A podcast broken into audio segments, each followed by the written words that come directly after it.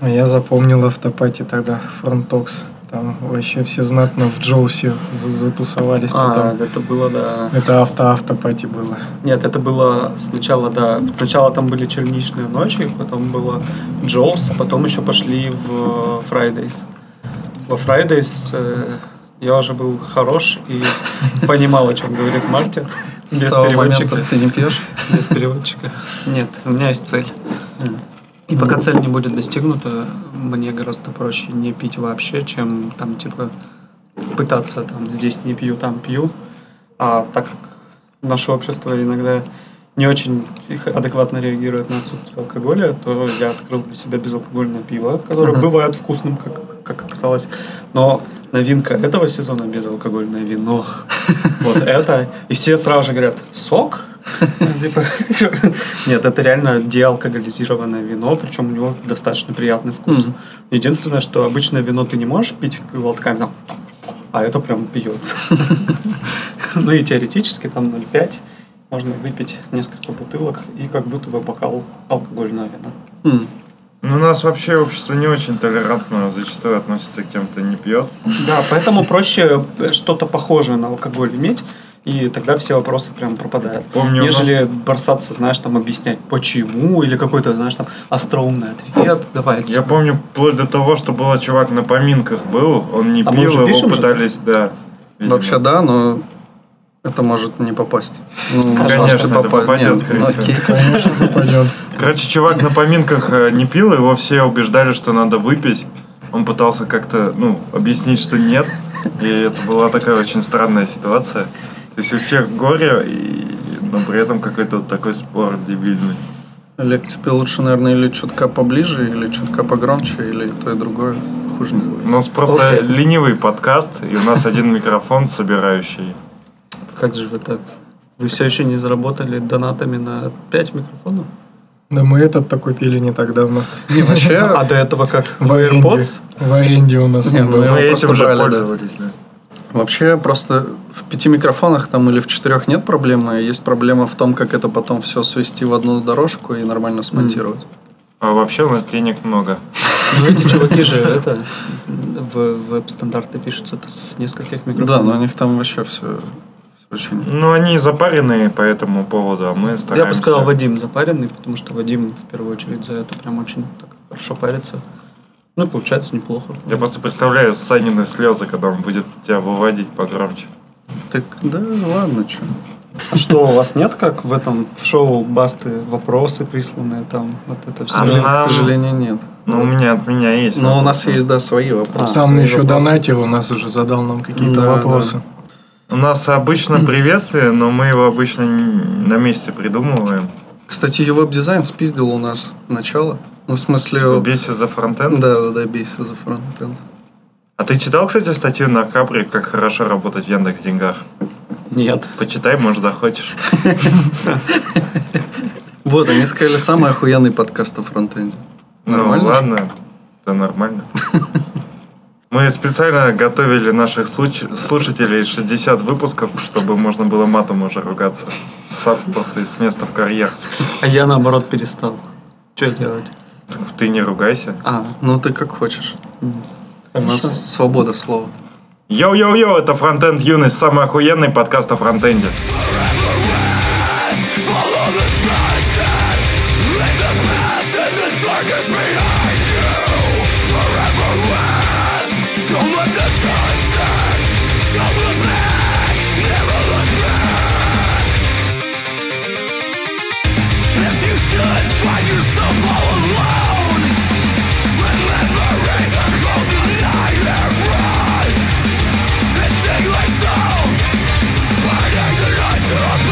Ничего не забыл?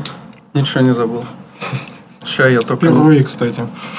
Обычно всегда за фронтенд юный забываешь. чтобы сразу четко О, Олег, а у тебя есть какое-нибудь прозвище? Мы вот любим... Типа там, мы думали, Симоненко позовем, скажем, бородатый из э, веб-стандартов. Так у нас, э, у меня есть. У меня только в детстве было. У нас просто после, после Front Talks Мгм. мы записали выпуск, который назывался «Лучшая конференция в галактике».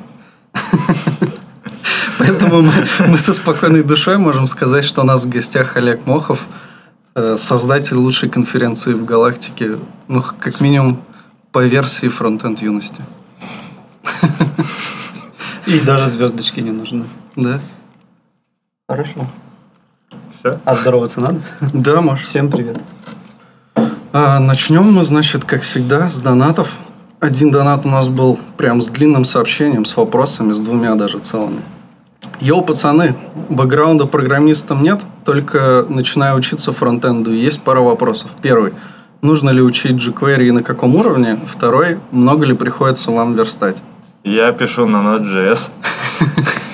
Да, мы что-то тут как-то... Не, ну я тоже сейчас не верстаю.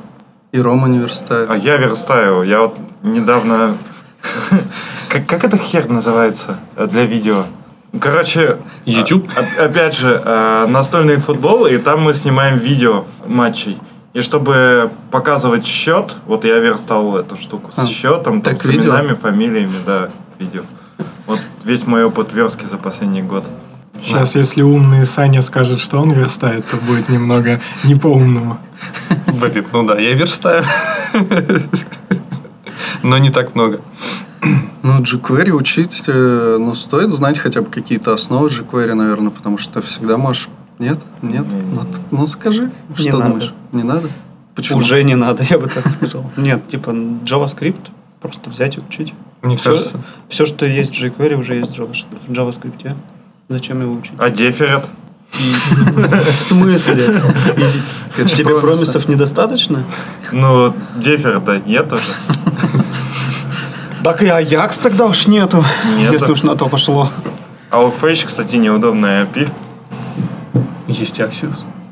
В общем, не учить jQuery, учи JavaScript. jQuery хорош как референс того, что нужно учить в JavaScript. Может быть так. А PHP нужно учить? Если уж пошло такое. Конечно, нужно. А зачем? Ну, чтобы тебя гнобили. Нормально. И второй донат. Чуваки, вы пиздатые, даешь фронтенд от капитана. В смысле, не фронтенд от капитана, а даешь фронтенд, а донат от капитана. Нормально. Нормально задонатили? Ну, у нас... э, Бывало и побольше. По-капитански. мы не называем суммы. Я их даже не сохраняю, кстати, к нам. Я сразу себе на счет перевожу. Так что спасибо за донаты. Погнали дальше. Я думал, ты скажешь, мы не называем эти двузначные суммы.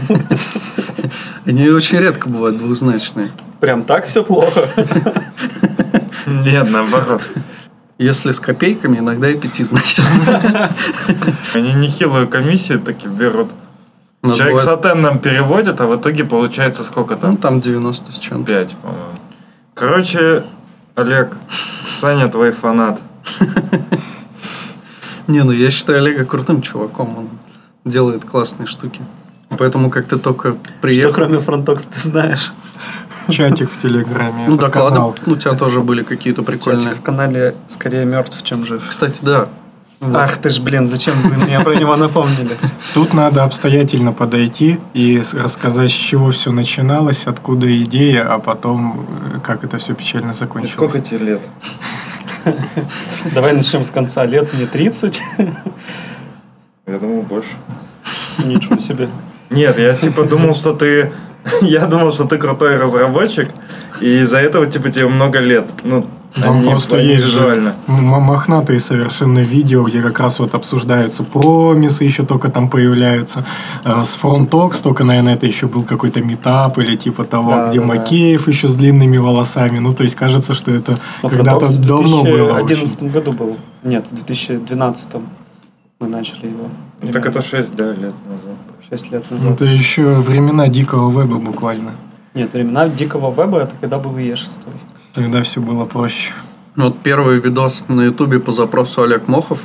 Появляется видео Олег Мохов джаз промоутер. Нет, первый э, доклад на публику внешнюю я читал в 2011 году. Это был субботник в Киеве.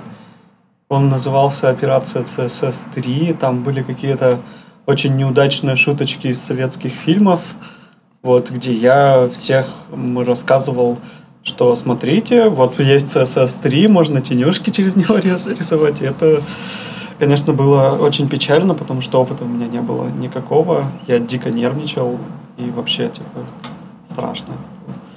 Вот. Ну, почему в Киеве? Ну, типа, первый субботник, куда меня взяли. М. До этого что-то как-то даже не рисковал. М. Ну, до этого был 404 фест, но я там был в какой-то рабочей группе, куда меня слишком случайно взяли, услышав слово Яндекс. Тогда еще у людей был какой-то вот пиетет на этот счет. А Типа, сейчас тоже есть. есть. Мгм. Мне кажется, меньше все-таки такого. Ну, Там есть. Все двери открываются. Я, с другой стороны, тема. чувствую, что вот когда ты говоришь слово Яндекс, там тебе сразу же, например, аренду в три раза повышают или еще что-нибудь. Вот такое есть. А чтобы прям все двери открыты, что-то я не видел прямо такого.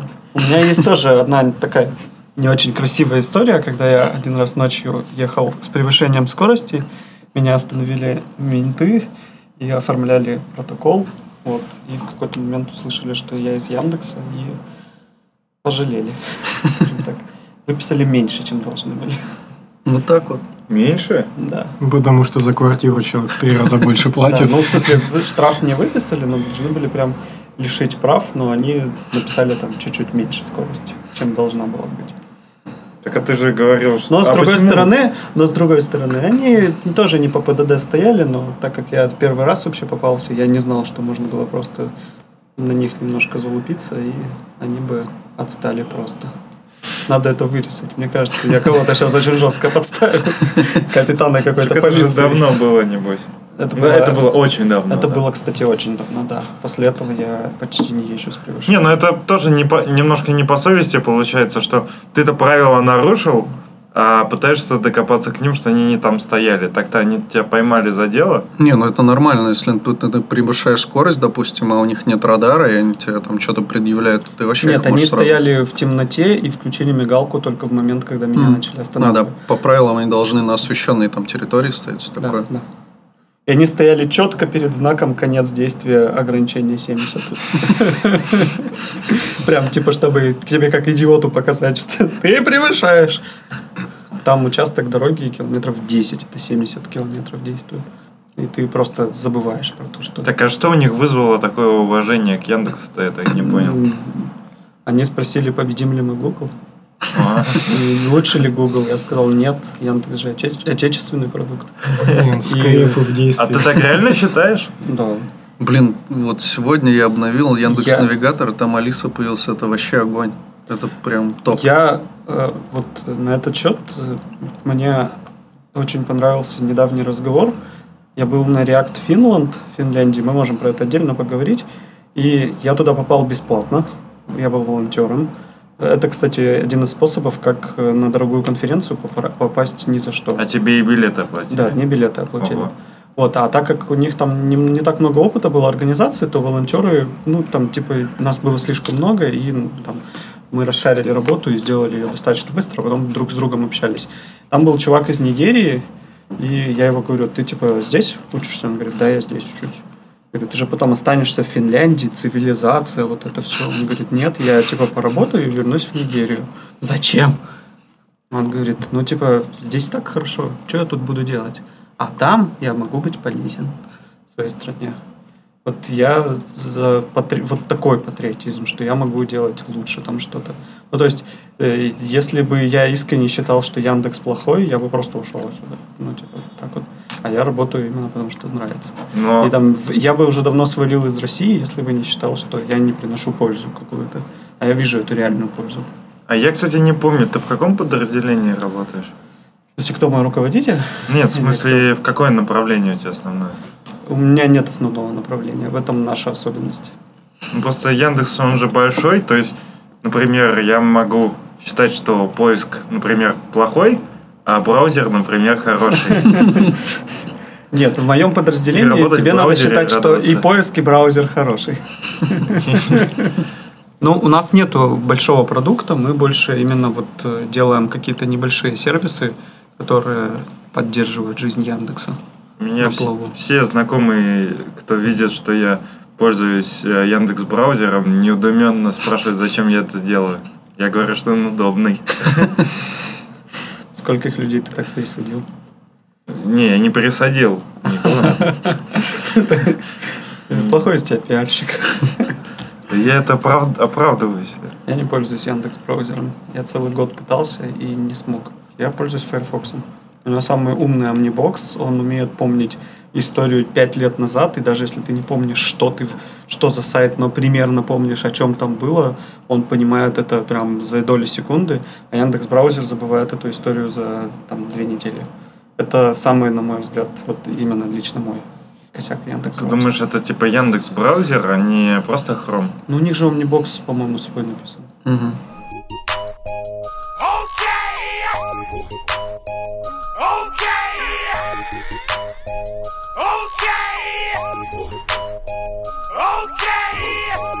А, наверное, да. Вот мне интересно про React Finland. Можешь рассказать в самом начале, ну вот с самого начала, как ты узнал, что можно туда поехать на халяву и как это у тебя получилось?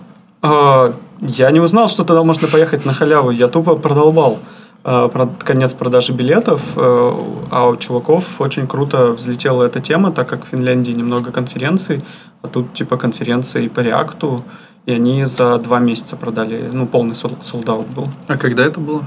А, Сама конфа Да. в апреле, а в феврале у них уже все было, не было билетов. Я был искренне уверен, что как раз таки я вот сейчас зарплату получу и заплачу эти 350 евро. А в итоге я захожу, и там солдат. Я написал оргам, сказал, что мне делать. Они сказали, ты можешь пойти волонтером, а мы можем тебе там late-late bird, типа, сделать за 400 евро. Я думал, дурак, что ли? 400 евро платить. Нет, если за- говорить э, по существу, конференция очень посредственная. На мой взгляд, э, у них так ты им были- оплатил. а, оплатил. Я бы, э, я бы, блин, сыпал голову пеплом от того, что я заплатил столько денег. Ну, там, типа, стоимость Holy.js, а контент, ну, в разы хуже. И уровень организации, прям чувствуется, что они первый раз организовывают, и у них много косяков. Единственное, с чем у них не было косяков, это с едой. Еда у них была потрясная, национальная финская, и это круто было, что и вот эта идея, которую я бы на FrontTalks принес, это что-нибудь вот прям пельмешей там разложить, чтобы народ хавал, и, и там борщица там зафигачить. Ну вот это интересная просто, в принципе, идея, национальную еду для тех, кто приехал давать. Ну, а качество докладов ты связываешь. Ну, в общем, есть так, такая идея, что просто все европейские конференции, они такие особо не ориентируются на качество докладов, а это больше такой типа сеттинг, общение. Ну, даже не качество, а уровень. Ну, то есть сложность, скорее. Ну, Да, у нас уровень. э, на фронтенд э, конференции обычно ходят фронтендеры. А у них э, могут разные разработчики, фуллстеки, PHP-шники и тому подобное, даже менеджеры, чтобы понять, что происходит в другой отрасли. Пора просыпаться. Именно поэтому у них было очень сложно именно с, с контентом. То есть, когда ты собираешь европейскую конференцию, ты на- на- накидываешь туда допом к фронтендовым дизайнерские еще какие-то доклады, а тут ты был очень сильно ограничен темой, и поэтому брал практически любого, кто использует слово React. Ну и как бы как контент оказался соответствующим. А так как у них не принято прогонять, то они и узнать не могли про это. Ру- русских там не было. Кого? Русских докладчиков. Э, были. Там был Андрей Оконечников. И Ольга, небось, Петрова. Нет, Ольги не было. Там была Варя Степанова. И там вел в мастер-класс Артем, по-моему, Сапегин. Не помню, Артем его зовут? Да. Да. Вот, Сапегин, помню, что фамилия. Э, На мастер-классе я не был, потому что это был первый день, я только прилетел. Оконечников молодец. Он вообще прям, по-моему, один из самых сильных докладов прочитал. Варя молодец. А тебя... Вот я просто... Варя нервничала, хорошо, я честно могу сказать. Э, И мне не очень понравился ее личный ответ. Э, Я ей как бы этот фидбэк дал, а она ответила так, типа, да не нервничала я. Ну, как бы ок. Ну да, вообще фидбэк, мне кажется, не часто воспринимается, ну, так э, положительно, потому что я как-то тоже после, по-моему, СПБ фронтенда какого-то, что ли, не помню, какая-то конфа была, и я дал тоже отзыв, что, ну, по поводу доклада. И В личку? очень- Ну, я организаторам написал, Мгм. вот, и они мне, ну, то есть я им сначала написал, интересен ли вам э, отзыв, они сказали, да, конечно, и я им написал, и после этого никаких ответов не последовало. Ну, отзывы тоже разные бывают, конечно. Мы много отзывов получили на Frontox. Часть из них мы проигнорировали. Также.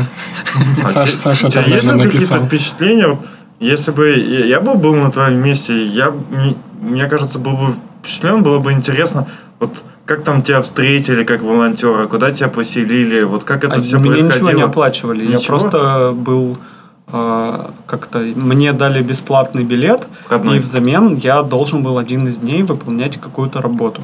А, так как у них не все было продумано, то работа это была сидеть на регистрации. Это там первые два часа я должен был заранее прийти и потом сидеть и искать людей. Но я был во второй день, и регистрировавшихся было немного. Плюс там народ подходил, у меня была специальная майка волонтеров, в Мгм.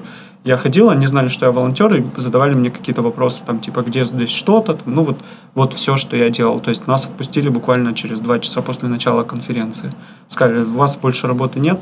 Хотя мы искренне даже сами пытались найти какую-то работу, там, какие-то коробки носили, еще что-то. А ты фоткался там как организатор? Он А, же любит на конференциях отдельно организаторы фоткаются, Я- отдельно простые. Короче говоря, должен был в этот день улетать, и мы убежали практически перед самыми вот этими фоточками.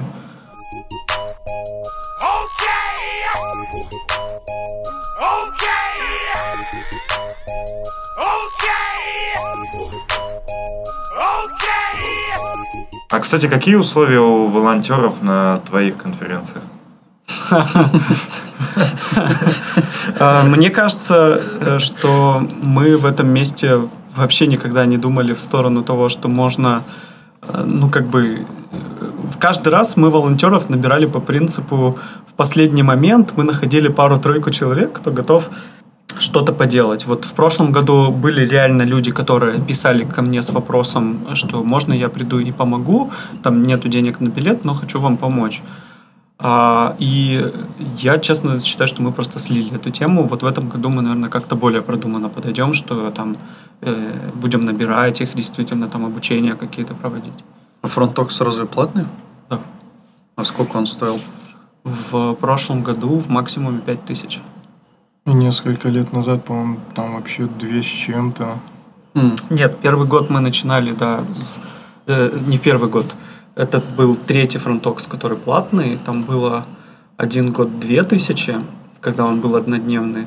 Потом прошлый год был в максимуме 4, там была динамическая цена. И вот в этом году мы до 5000 довели стоимость. Ну как вообще эта математика работает, из чего это складывается?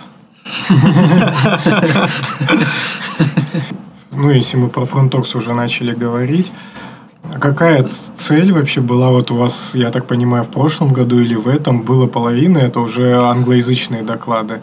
Ну, в, в чем, в чем здесь цель и, э, ну, типа, был ли какой-то профит от этого? Я, кстати, про платность еще, чтобы вернуться немножко к теме, я вопрос запомнил. А, Есть еще одна вещь, про которую я не сразу же вспоминаю, но всегда помню. А, Платная конференция – это практически стопроцентная конверсия а, людей, которые заявили о том, что они посетят конференцию, в людей, которые пришли. Потому что на бесплатных конференциях тебе все равно там приходится немножко в рулетку играть, там типа сколько у тебя придет, 50%, 60%.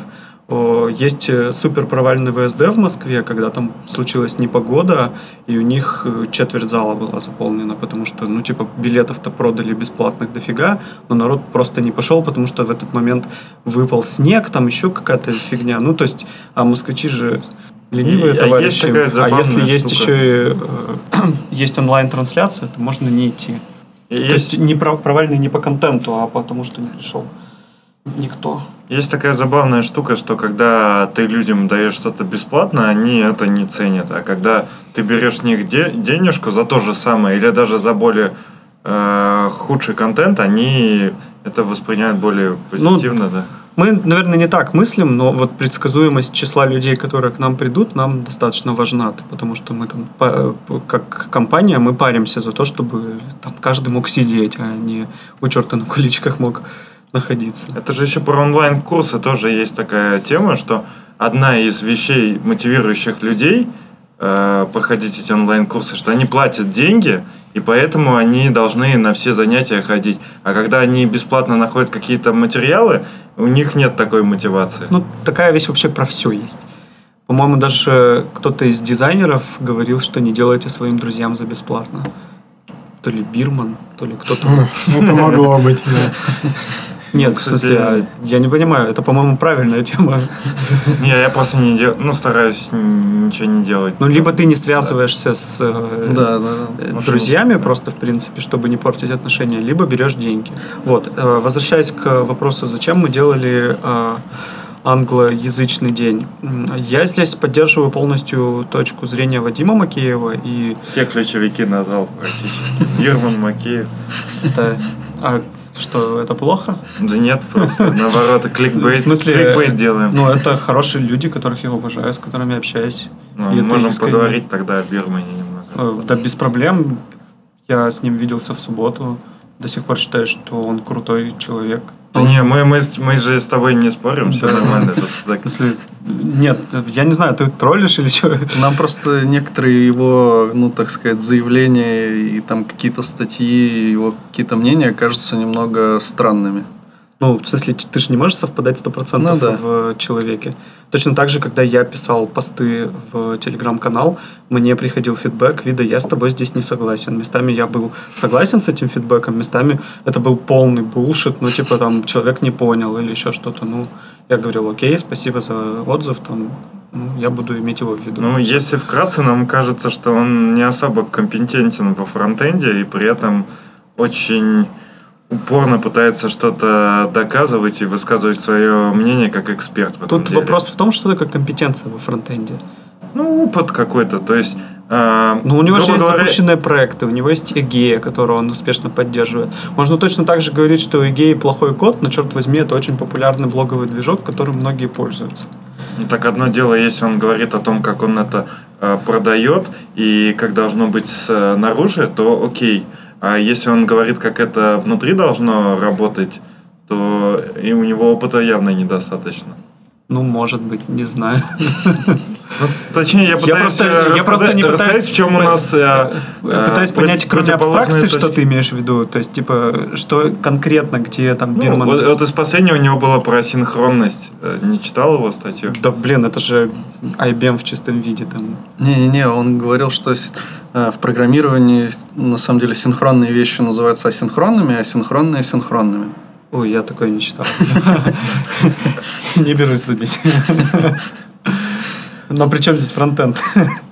Ну, про JavaScript. А, про JavaScript? Ну ладно. Ну, я вот это не знаю. Ну, то есть, можно, может, он просто ошибался и потом выпустит заметку, где скажет, я дико ошибался. А еще он на Валерию наехал. Это вообще был плевок в сердце. Валерию? Валерию, да. Ту самую? То самое, да. Он сказал, что у нее...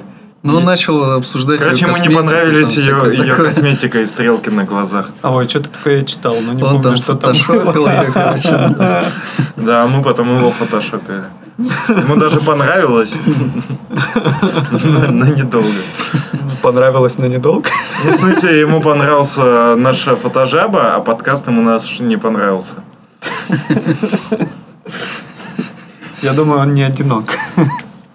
Конечно. У него, наверное, еще есть жена. И Ну, кстати, вот э, тут тоже такое. Очень мало людей говорят, что наш подкаст плохой. То есть в основном либо говорят, ну, как про мертвых говорят, либо хорошие, либо ничего не говорят. То есть вот прям, что мы говно делаем, никто не говорит. Ты, у вас есть форма анонимной связи? Донаты. А еще, мне кажется, мы просто игнорируем мнение тех, кто типа про нас плохо говорит. Может быть.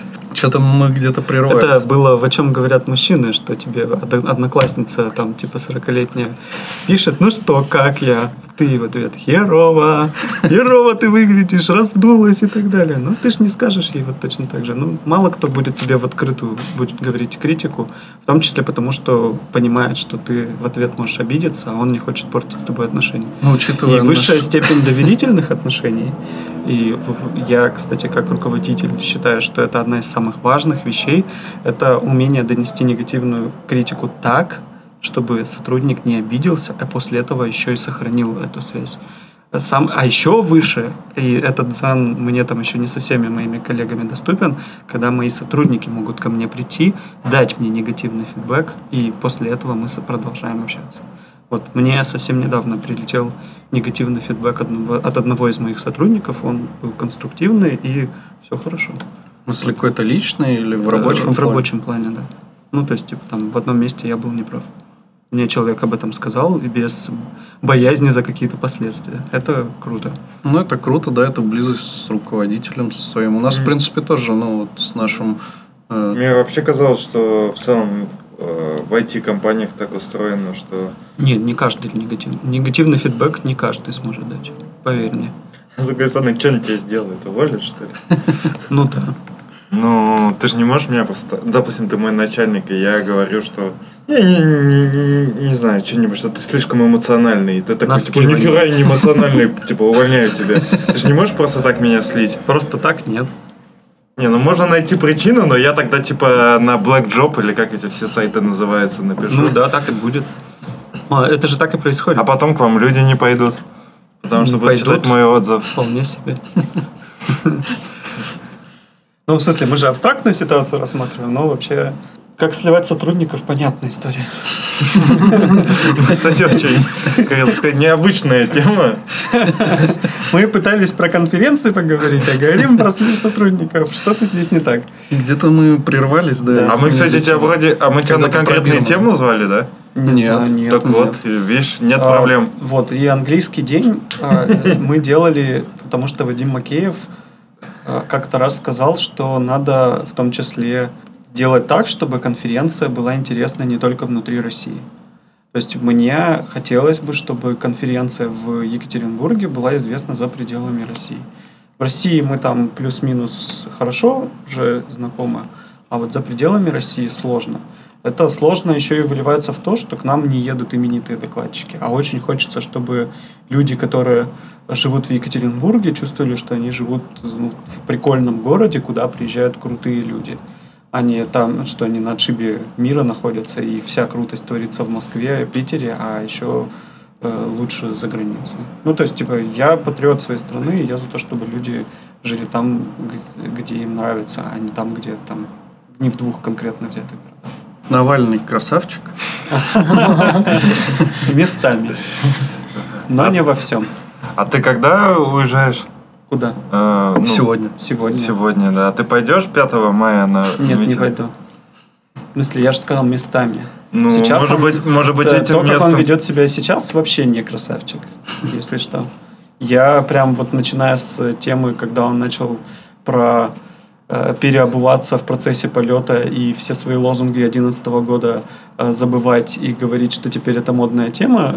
Ну, типа, он нашел пр- аргументы, убедил там какое-то число людей, но как-то это непоследовательно. Не, ну я, я вот считаю, я, как мне тоже не нравилось то, что бо- бойкот выборов, да, допустим, но я считаю, что, в принципе, политик же может немного мнения, да, поменять. Ну, то есть, тогда была одна ситуация, сейчас другая. Почему нет?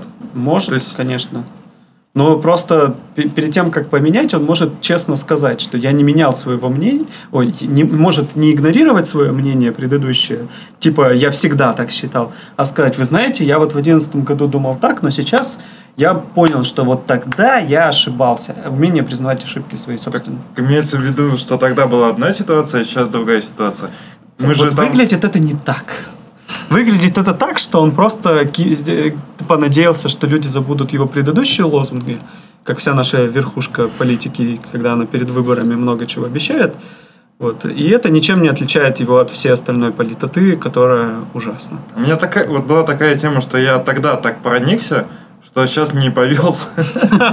Ну, в смысле, он меня тогда так убедил, что надо ходить на выборы, что сейчас я не повелся, что не надо ходить на выборы. Значит, в тот раз он был убедительный. Ну, мне кажется, да, он тогда был убедительный. Ну, Я сетевой хомячок. Это самый убедительный его лозунг был. А ты вот сказал, что англоязычные докладчики не особо хотят ех- ехать. Не было ли такой же у вас истории, что они это оправдывают тем, что мало девушек представлено среди докладчиков и так далее? Вот это все темная история. Был один докладчик, который задал вопрос насчет кодов контакт. Я не буду говорить кто, чтобы Да, я думаю, это не так вот. важно. Ну, это не важно, да, на самом деле, но были докладчики, которые явно спросили про of Conduct, что, типа, есть ли у вас он и так далее. То есть, э, кому-то это важно. Я бывает. помню, была прикольная тема на Холле или в Минске, когда э, в английской версии был of Conduct, а в русской не было. Просто, Потому что и так не поймут. Так вот, типа, кому надо, то тому сделали, кому не надо, тому не сделали. у меня есть Не, мы даже ЦА. переводили. Наших переводчиков заказывали в индексовых переводить of Conduct. Написали его там прям очень круто.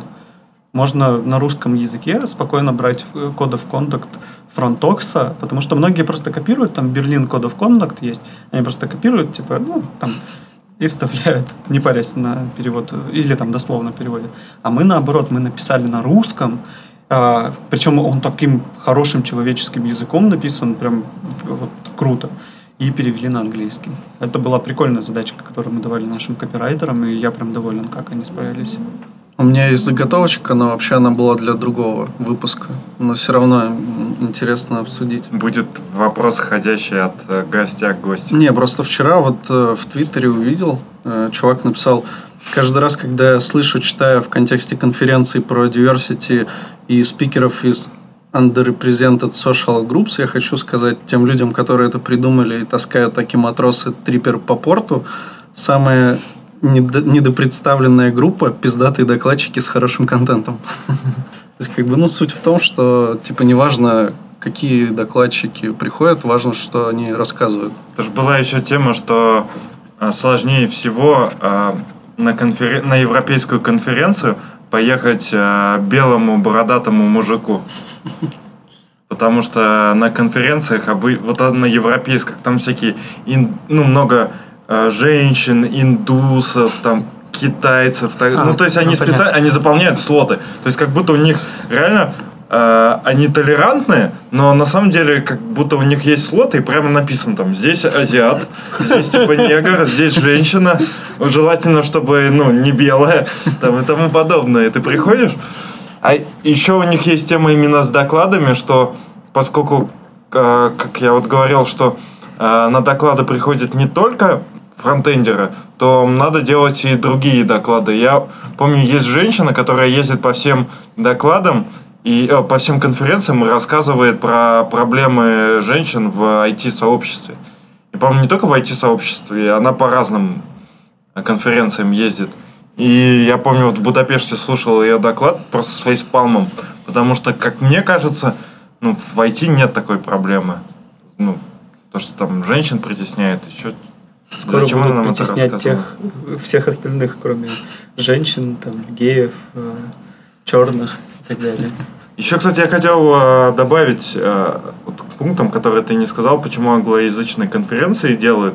Э, потому что одни из мотиваций, чтобы у нас докладчики прокачивались, и, и слушатели тоже. И чтобы докладчикам было интересно смотреть. То есть, ну, получается, докладчик выступил, и он ни хрена не понимает, ну, не понимает, что происходит. То есть англоязычный докладчик потом не может послушать своих русских коллег, потому что они на русском Не, вещают. ну можно синхрон ввести для русскоговорящих. Ну, это, наверное, дорого или Нет, ну, в сложно. смысле, для, для англоговорящих А, ты, э, ты- для русскоязычных докладов ты вводишь синхрон на английский. Это стоит нормальных денег, но не космических.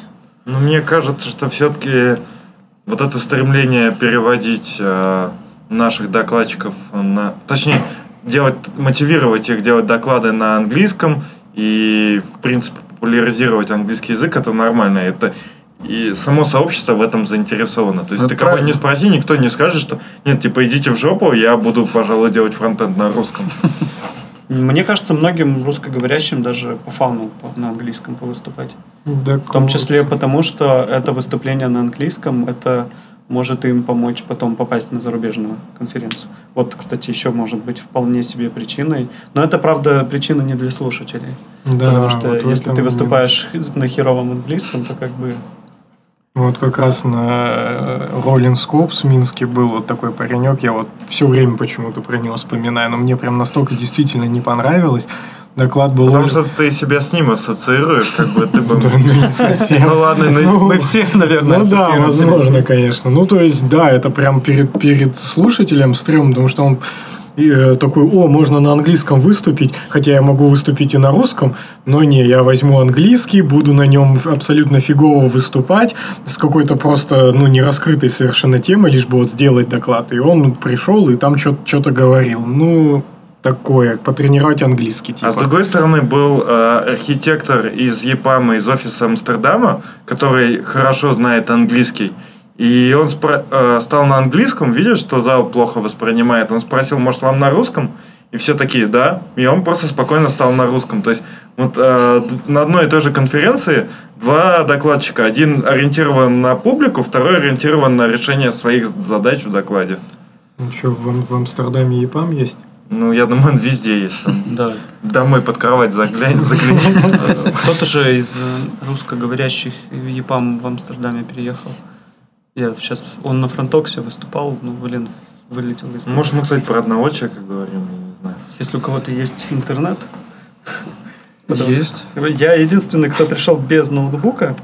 Это дурацкая яндексовая традиция, везде сидеть с ноутбуком. Так он не нужен даже, я только ли- листаю Ну, мы обычно тему подглядываем, а Ну, тут... да. Тут будет, может, одна темка. А что сейчас с FrontTalks происходит? То есть вы будете в рамках другой конфы какой-то, да, проводить? Почему? Нет? Нет, FrontTalks все так же состоится. Что-то я видел, по-моему, что FrontTalks будет в рамках какой-то конференции. А, э, у нас же это ты просто как-то немножко не в курсе того, как мы живем и работаем. Мгм. А, У нас э, каждый год э, есть конференция ДАМП в Екатеринбурге, и мы Мгм. там проводим секцию. А, По историч... Илья Пухальский, я вспомнил. Ага. Может, не Илья Пухальский? Нет, по-моему. Вот. А, Мы каждый год проводим там секцию, в которой мы организаторы, и для, ну и как это, э, вот это брендинг такой, Мгм. то есть мы просто размещаем свой логотип, и плюс мы там сами. Все. Это Ну да, это я, видимо, упустил. каждый, каждый год, соответственно, мы, условно говоря, фронтенд два раза в год э, проходит в Екатеринбурге. Когда там будет Frontox нормальный? 14-15 сентября. Отлично. Но только не нормальная, а просто конференция. А с какого вы момента там начинаете принимать, отслушивать докладчиков и так далее? Вот, вот уже прям скоро начнем. Ну, в смысле, будет э, открыта форма подачи заявок. До июля мы собираем заявки, а дальше при... начнем смотреть. А Вы, кстати, не Но думали? мы очень часто э, не принимаем заявки, а сами приглашаем. Вы не думали делать какое-то ограничение по докладчикам, которые ездят на все конференции подряд? Да, да, да. У меня прям ездишь по городам, а одни и те же лица. Ладно, одни лица, одни и те же лица как слушатели. Это их право, но Не, ну в смысле, вообще одни и те же в Это чем- вот как глобализация в чем с проблема? товарами, что ты приезжаешь... Вот я приехал, э, когда там в Челябинск приехал, там в магазине сувениров те же самые сувениры, что в Питере. Но это вообще не кайфово. Же Беда здесь в том, что докладчики, они не льются, как из рога изобилия, бери и выбирай. А хорошие докладчики, их вообще не так уж много. И поэтому так получается, что ты приглашаешь хорошего докладчика с хорошим докладом, но Просто который, получается возможно, так, вот вы говорите, что вы набираете доклады, так я вам и так могу сразу набрать там какой-нибудь Давай. Макеев, э, этот э, а- Андрей Мелехов, э, э, Deprecated, За- deprecated. Зарима там, я не знаю, э, Ну вот, э, дизайнер-то вылетел из головы. дизайнер. Да. Бирман? Бирман, да, Бирман, да. Бирман. Бирман не так часто А выступал. вот, кстати, Ну у вас вот, есть ну, какая-то статистика, равно. сколько людей э, из каких городов приезжают Есть, на Frontox? да. Ну, в смысле, сколько местных и сколько да, не местных? 50 на 50. 50 А по- потом обязательно кто-нибудь из Но белорусской причем у нас тусовки. приезжает чаще всего э, вот именно округа. То есть вот если брать Екатеринбург и окрестности и все, вся остальная Россия, то там получается 75 на 25. Ну то есть к нам очень мало приезжают, потому что дорого. Ну это дорого, наверное, ос- основное. Я не знаю. Если вот те, кто слушает, знают э, как-то свою личную могут историю рассказать, почему они не приезжают в Екатеринбург. Так. Я потому что не знаю. Крутой Пишите город. в комментариях, почему вы лично не приезжаете в Екатеринбург, потому что город классный и конфа тоже классная. Да, довольно понятно, мне кажется, что люди вообще не приезжают никуда. Ну, то есть, м- москвичи идут в основном в Москве, питерцы в Питер. Понятно, что тут поближе, и как раз вот больший процент, кто ездит, но по факту все идут на свою ме- местную конфу и там тусуются. Ну, да, лю- совместить людям хватает. да. Но мы же не чемпионат мира. У нас билеты не такие конские. Надо устроить чемпионат мира по фронтенду и по всем городам, чтобы все катались.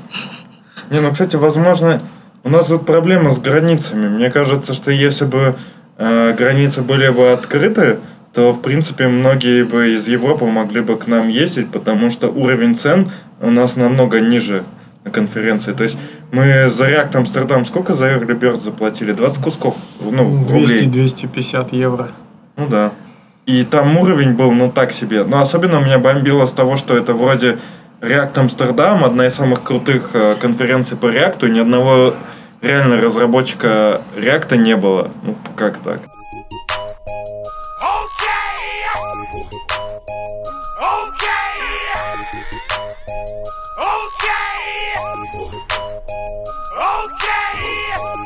Давайте тогда поговорим про React Russia. Да, это тонкий мостик. Давайте поговорим. Что такое React Russia? Почему Никто ты не понимает, что это, завел кстати. Твиттер? э, Почему ты начал писать туда на английском? И что вообще Ты происходит? патриот, да? Почему И сразу так Что из глобально этого вообще Russia? должно вылезти? А, Чужой. Angular как это? Надо да камин да, совершить и сказать, что я действительно стою у этого дела. А, Что такое React Russia и почему React Russia? Э, Вообще есть э, правильный ответ, на который можно долго разглагольствовать, но истинная причина очень смешная.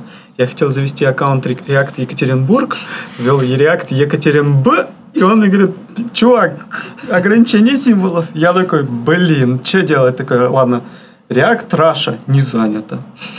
Ничего себе. Ну, вот примерно так. Вообще, я бы хотел организовать конференцию по реакту в Екатеринбурге. Может быть, э, раз уж так получилось, что я занял какой-то, наверное, вакантный твиттер-аккаунт, и, может быть, у нас получится что-нибудь за пределами Екатеринбурга. И вот мне очень понравилось, что вы начали обсуждать React Амстердам. Это ровно та мысль, которая, э, от которой я сейчас хочу начать стартовать React Russia. Я не буду проводить конференцию, если не смогу доставить туда кого-то не из Core React. Если Мне кажется- Дэна Абрамова не сможешь, Ну, то- Дэна. Абрам- Дэна Абрамова не получится. Не получится. Это Его пробовали много раз, но вот кого-то из Фейсбука, кто там э, где-то крутится в разработке Реакта, очень хочется достать. И, наверное, там, типа, если только все остальные спикеры будут крутые, а ну прям вот вообще никак. То есть я приложу все усилия, чтобы как минимум был один спикер из Фейсбука, потому что мне тоже непонятно, почему Да, это был, кстати, вообще большой вопрос, почему на конференции React Амстердам не было ни одного чувака из э, React. Хотя там лететь-то, казалось бы, из Ну да. Лондона совсем чуть-чуть. Вот такая смешная история. Или, кстати, можно было бы что-нибудь... обы- Можно же придумать и обыграть как-нибудь. То есть, вот видеоконференции, я как-то на этом присутствовал, это полное дерьмо, особенно э, с этим м, эффектом, когда у тебя все на... Когда ты заранее пытаешь, все проигрываешь, у тебя все нормально, вот за, за день, например, а на самой конфе все идет не как ты ожидал. Я был на первом, по-моему, Питер Джесси. У них из Финляндии вещал чувак про какую-то IDE-шку. Там вообще и со звуком были проблемы, и тему они дерьмово выбрали и так далее. И поэтому это плохой вариант. Но можно как-то На самом деле ты просто не понимаешь, нафига тебе сидеть в зале и слушать это, когда ты можешь точно так же включить видео, потом и проиграть. Ну, то есть нет, при- нет Но, с смысла другой стороны, а, а смысл... А смысл смотреть чувака в зале, если я могу потом видео посмотреть? Так я про это и говорю, что тебе вообще нет смысла приходить на конференцию, Ну да. где будет чувак в зале. Ну, то есть, типа, это оправдывается только в тех случаях, когда там, не знаю, форс-мажор возник, возник, и там уже за несколько дней до конференции человек не смог прилететь, и тебе уже неким его занять, и только тогда... Не-не-не, я имею в виду вообще, зачем мне как слушателю ходить э, на конференции, если я могу посмотреть это на ютубе. А, ты про это, нетворкинг, это же понятно. Так а зачем мне то- тогда Не, ну ты получается, можешь подойти к Ты не чуваку отвечаешь из- на вопрос, зачем мне на доклады сходить.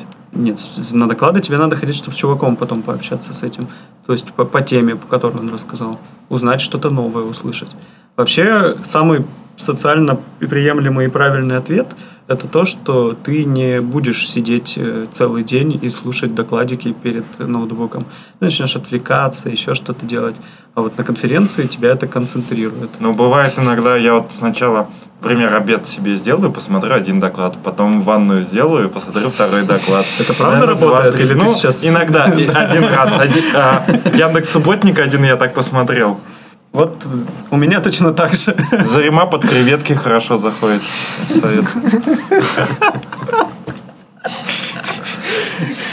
Это новое, новое искусство. Там типа этот доклад хорошо слушать с пивом и, и попкорном. Да-да-да. Тогда надо А фронтенд, как раз слушать. Открываешь и там типа советуешь. Почему Дэна Абрамова никак не вытащить? Он, в смысле, не обиделся хочет? на? Россию Обиделся? каким-то образом. Ну, я пытался несколько раз, причем э, он очень так э, тактично отвечал «нет, я не смогу», а потом, я не помню, с кем общался, по-моему, вот мы с кем-то на React Finland это обсуждали, по-моему, с Сережей, кстати, Рубановым. И он прям так и сказал, что типа он обиделся на Россию и вообще в упор не хочет приезжать. Да, я тоже много раз это слышал. Ну, в смысле, на Россию, на страну, на все? Да, Да, ну, типа, ну, да. типа, ну, я, я слышал, ну, неохота там какие-то слухи, возможно, Да, плодить. нормально. Да, но у нас это нормально. В общем, я, я слышал, что он ре- решил ливнуть, ну, вот прям все, я ливаю. И год прям, ну, целенаправленно над этим работал, чтобы уехать. То есть, он в целом, ну, прям недоволен был и шел к тому, чтобы Не, ну, уехать и навсегда. Не, ну одно не дело приезжать. уехать, а другое дело а за- контакты порвать. Это же разные Так он не вещи. рвет контакты, он мосты просто сжег, которые именно в, в Россию ведут. Общаться-то ничего не Но мешает. имеется в виду ему а именно политическая обстановка, Ну, получается, не например, нравится. да. Или ему не нравится наше сообщество. Слушай, у нас лет, может, в центре ладно. Екатеринбурга отгрохали совершенно ужасный торговый центр. И я знаю людей, которые, даже зная, что в этом торговом центре есть хорошие магазины, принципиально в него не ходят. Вот типа вот у Дэна, видимо, какой-то такой же принцип был. Ну, я тоже есть- бы так мог. Привет Гринвичу. Ну, Ненавижу эстетика. его. Эстетика важна. А, я там, по-моему, был, кстати. Блин, а я из Сургута, у меня всегда все детство было, что класс, там в Гринвич, сейчас приедем в Екатеринбург и сразу в Гринвич пойдем. Мечта была вообще. Там, там был Ма- Макпик, Макдональдса еще, по-моему, не было, был Макпик, и я там и кушал. Блин, ты сейчас фишку Макпик. Это же прям детство. Да, А это сейчас нет, да, такого? Он, он есть, но я так понял, он что-то отрендбрендился и не такой Нет, по-моему, даже где-то стал. остался Макпик. Э, Но, типа, это же было... не- это, не- денег на Макдональдс не хватило, но ассортимент Да. примерно такой же. Я просто даже не знаю, что это Ну, такое. конечно, Ну, это ты- екатеринбургская тема. А, Да. именно, понятно. Урал.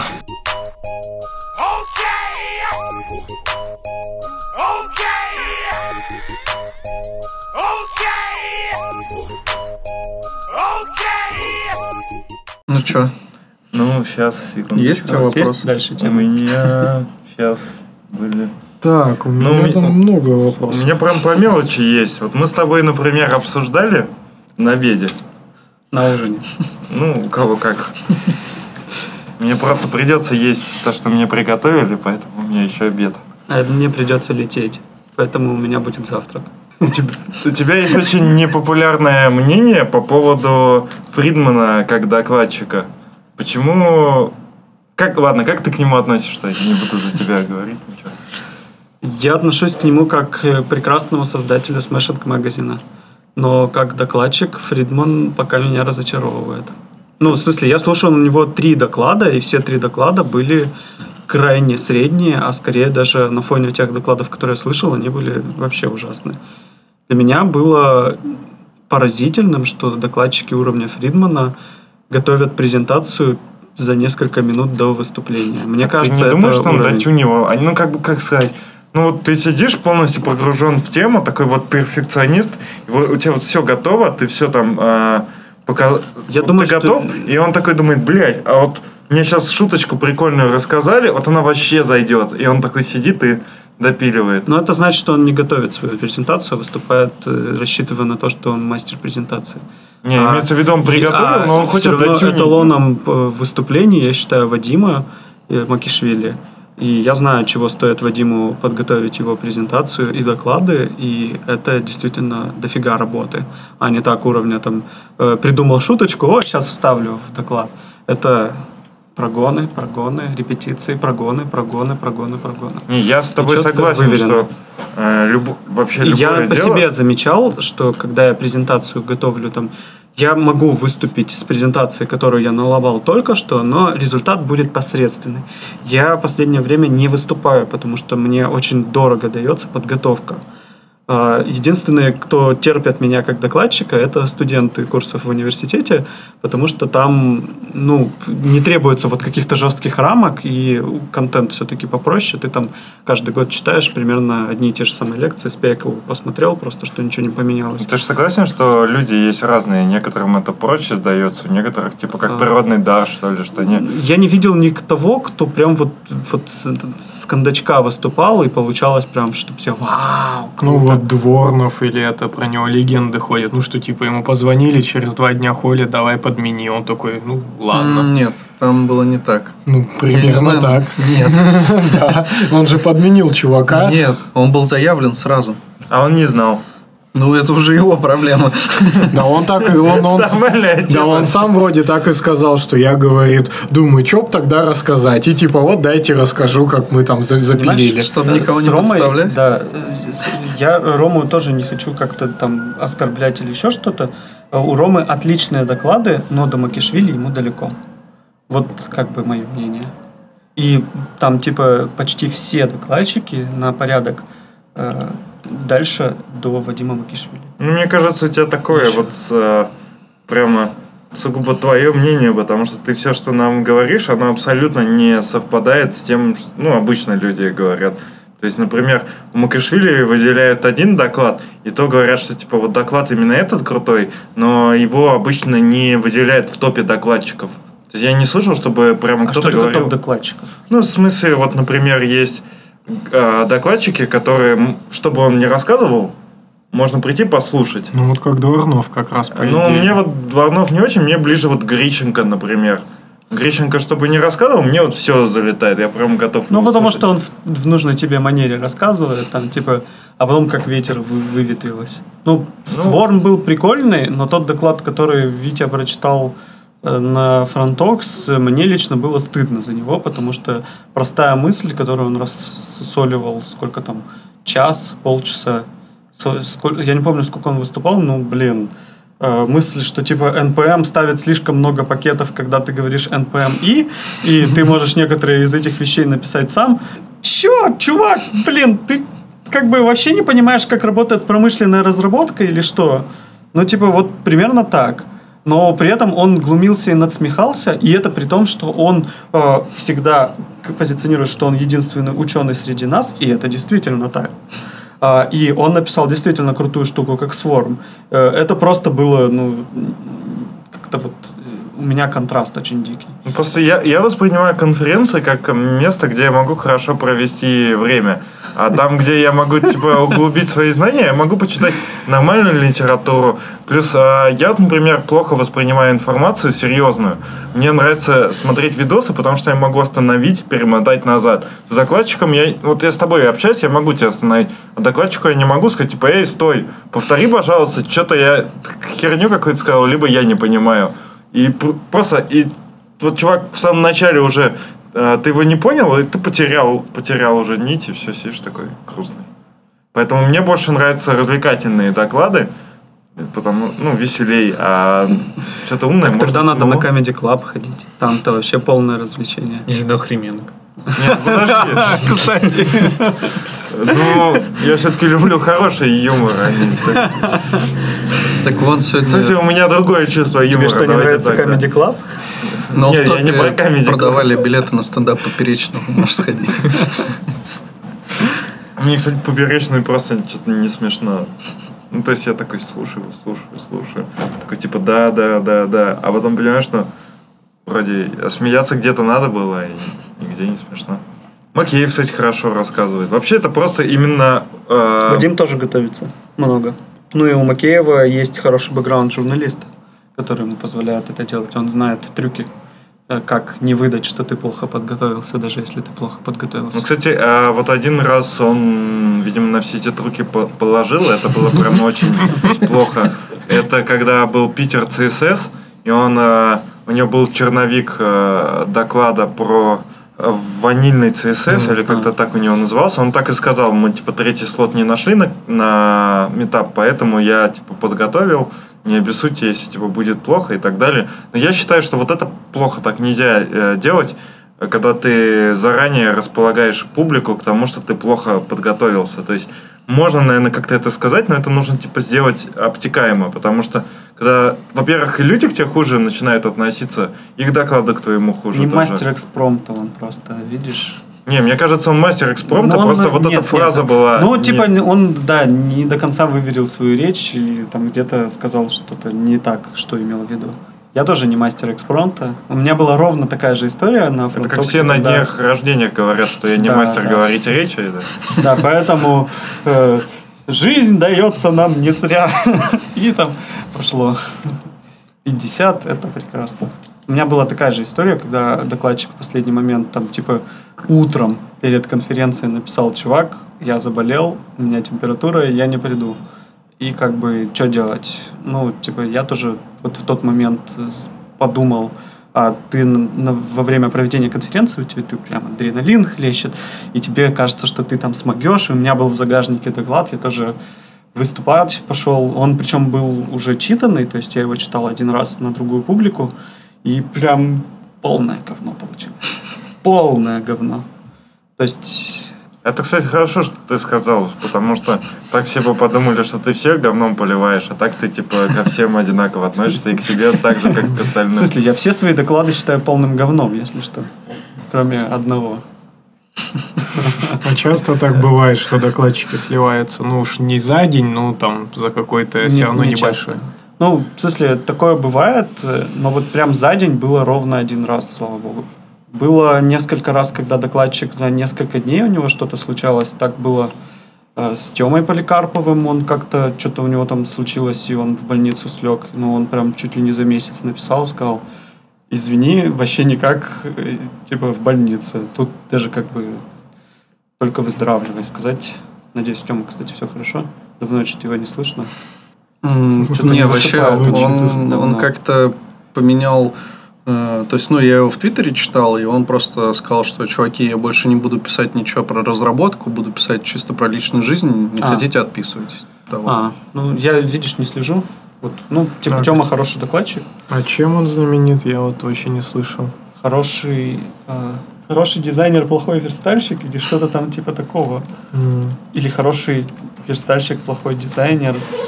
У него вот есть очень крутой доклад. Дурашки. М? Дурашки. Дурашки. Ну, Я просто открыл его сайт, там первый же э, пост какой-то Артем Поликарпов, дурашки. Песни на стихи пятилетнего мальчика. Ну он, да, он, я так понял, ушел в музыку и всякое такое. Ну, это прикольно. Нашел себя. Движок Эгея. О, А, видите? Бирмана мы тоже, кстати, слушали как-то. А еще Музыку.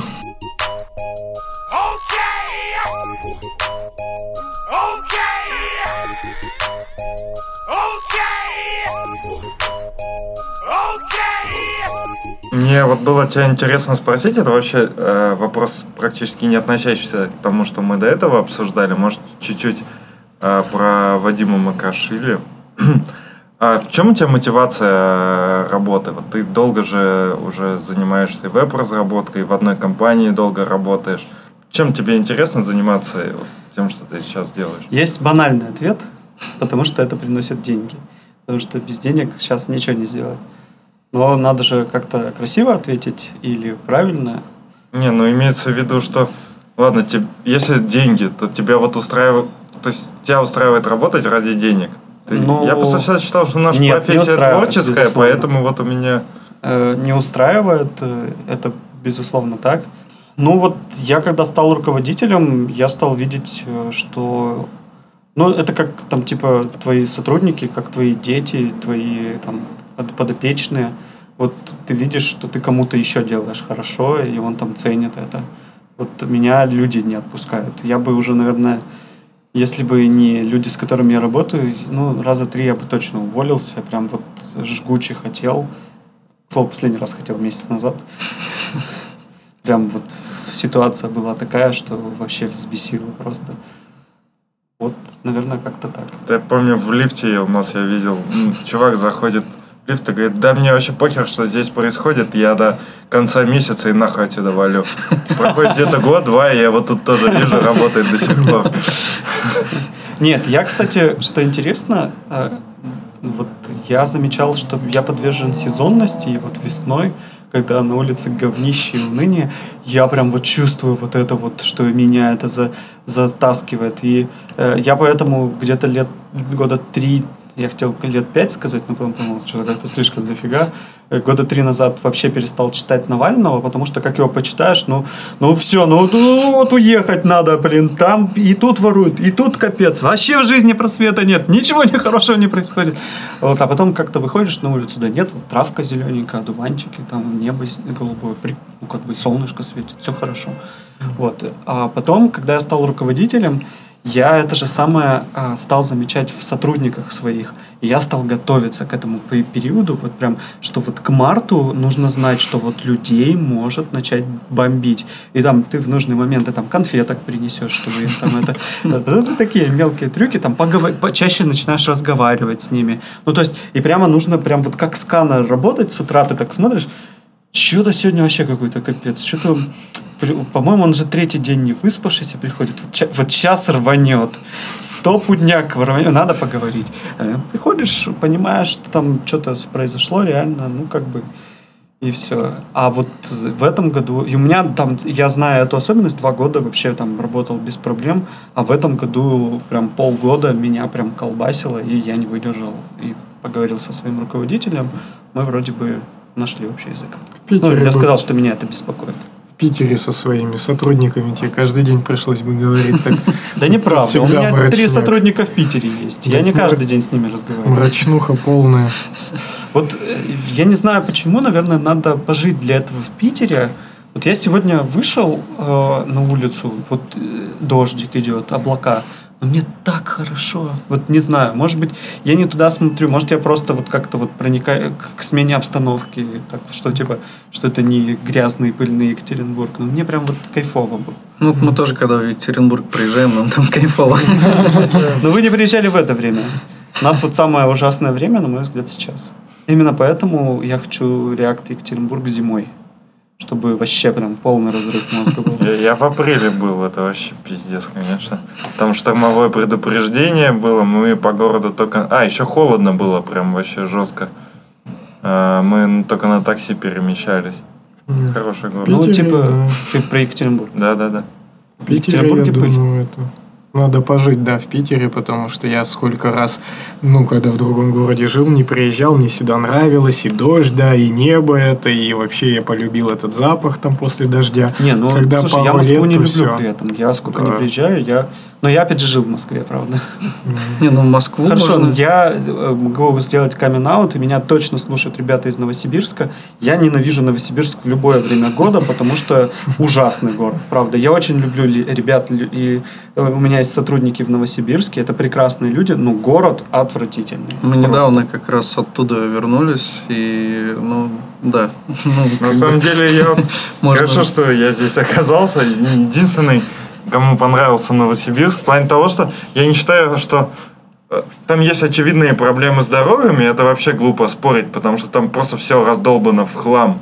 И помимо того, что дороги раздолбаны, там довольно грязно. В плане, я пытался по центру города мост перейти, в итоге просто там такой кусок грязи, что либо в реку иди, либо на Ты на проезжую часть. был?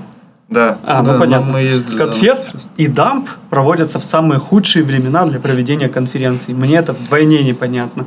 Они причем привозят Катфест э, не дамп, дамп не привозят, а Катфест привозит кучу иностранцев. И вот я не понимаю, э, они, до них до сих пор не дошло, что люди не возвращаются, потому что, ну, ну это жесть просто то, что они увидели. Просто там проведите две недели до, две недели после, будет хорошо, но они в самое дерьмовое время проводят.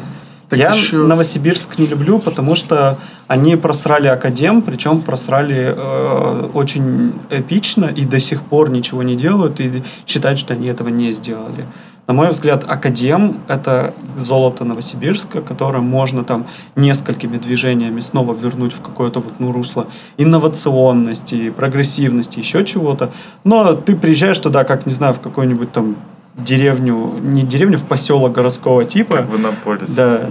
Нет, по- по- Иннополис отдельная тема. Это совсем ж- жесть. Ну, то есть, типа, там, а, блин, мне от гостиницы до офиса идти пешком 15 минут, ехать 5, но не на чем. Там нет общественного транспорта, который передвигается по этому мини-городку. Ну, ребята, блин, у них основной поток машин, которые вообще перемещаются по Новосибирску, едут из Академа в город и из города в Академ. Запустите нормальный транспорт, электричку.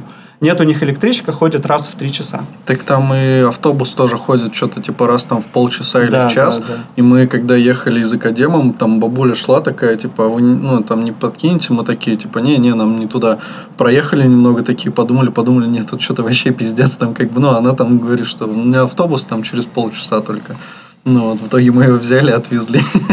Ну, Потому что это реально жесть. Не, ну, Академ, он выглядит по сравнению с остальным Новосибирском, ну, как бы неплохо, как ну, а даже в то время, в которое вот проходил Кодфест. Но вот сам Новосиб, там реально такой большой контраст, там есть прям, вот смотришь, вообще по красоте, там дом хороший, еще там что-нибудь, типа у него там рядом что-то обустроено. Там И тут же просто активно 2 метра строят, и да. просто забор какой-то разваленный, говно, грязь, там просто полный пиздец. И так вот везде, то есть он такой прям контрастный очень мне показался. Но мы отклонились от темы какой-то. Или у вас не принято вообще про фронтенд говорить? Про фронтенд. Ну, вообще не можно? реже, давайте, за- за- давайте закончим тему Новосибирска. В Новосибирске прекрасные фронтендеры. Ну да. Ну, У меня есть 7 Apex человек там да. работает уже. 7. Вот, и каждый на вес золота. В Минске прекрасные фронтендерши. А в Киеве это какие?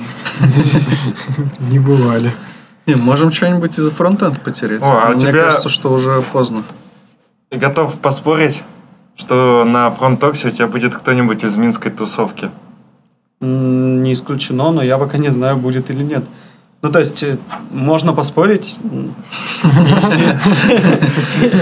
Если приз будет стоящий, может и не будет. Да, это конечно. А Ну, в смысле, там же хорошие докладчики в целом. И Минск это вообще какая-то, ну, непонятная город в плане того, что каким-то чудом там очень много фронтендовой активности. Я, Очень. наверное, могу тоже минутку хейтинга сделать. Вот а, та докладчица, про которую ты сегодня упоминал, вот ее доклады я не видел, я не помню. Помнишь, ты говорил? Аня Селезнева. Есть а, вторая, а, Не помню. Не- Вторая, Эм, второй. такая высокая девушка, ты ее точно знаешь. Марина Миронович? Нет, Синкевич. А, Шинкевич, Саша? Шинкевич, да. Да. Мне не нравится тематика ее докладов. То есть э, доклады Ну, более-менее, но да, доклады ну, просто не Она- мое. То есть я даже не готов это хейтить, просто как бы с другой Слушай, стороны. ну, это просто твоя точка зрения. Ну, Да. то есть, типа, мне ее доклады нравятся, потому что она, как руководитель, поднимает темы, которые, там, типа, не фронтендерам, а кто уже вот немножко Ну, дальше вот у меня, может двигаться. же, на фон- Может быть, с подачей у нее там не до конца выверено.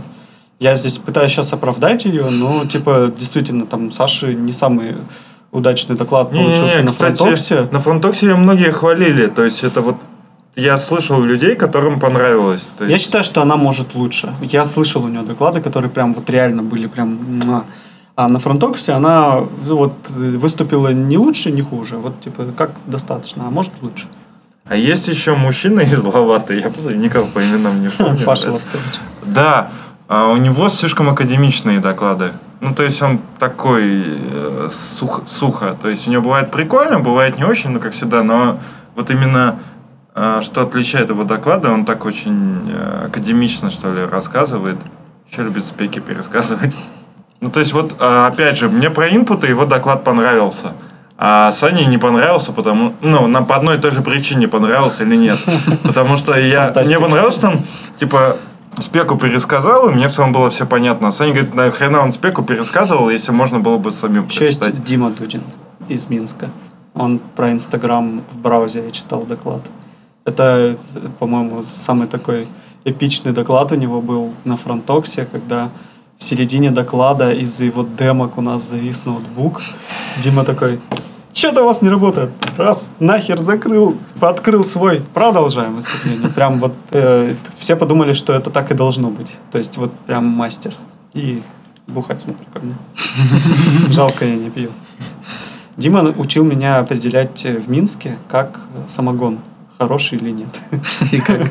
Ну, берешь так на, на ладошку, выливаешь, трешь, и потом нюхаешь. Если пахнет хлебом, значит хороший. Если чем-то другим, значит плохой. Так, а даже Если если- руками пахнет, то значит перестарался. А, все равно на чем его делали, что ли? Ну, обычно просто на хлебе там или хлебный вкус. Я не знаю почему, но вот мы типа Да. он экспромтом это сделал, может он готовился, ну, там потерли, реально хлебом пахнет. И самогон хороший был. И на утро было хорошо. А не как обычно. У тебя уже нет, как обычно. Почему? Я ударно отметил 30-летие свое в этом году. Это был единственный день за два года, когда я позволил себе выпить. И понял, почему я не пью и ничего не потерял. Понимаешь? А мне, в принципе, вопросы закончились. Мы вообще можем, да, уже подумать о том, чтобы заканчивать. У нас час двадцать уже записано, так что, в принципе. А как у вас обычно принято? Ну, мы обычно, ну, чуть поменьше обычно записываем. Ну, то есть мы, час на там- самом деле мы обычно не затыкаемся, если не хотим.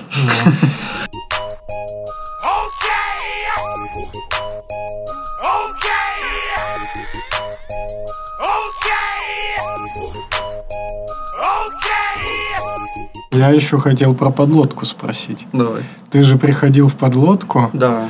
А можешь рассказать, э, что это за история? Они из Екатеринбурга или что там за Нет, подтекст? они- Как ты туда попал вообще? Они читали мой телеграм-канал и решили позвать, и мы прям очень круто пообщались.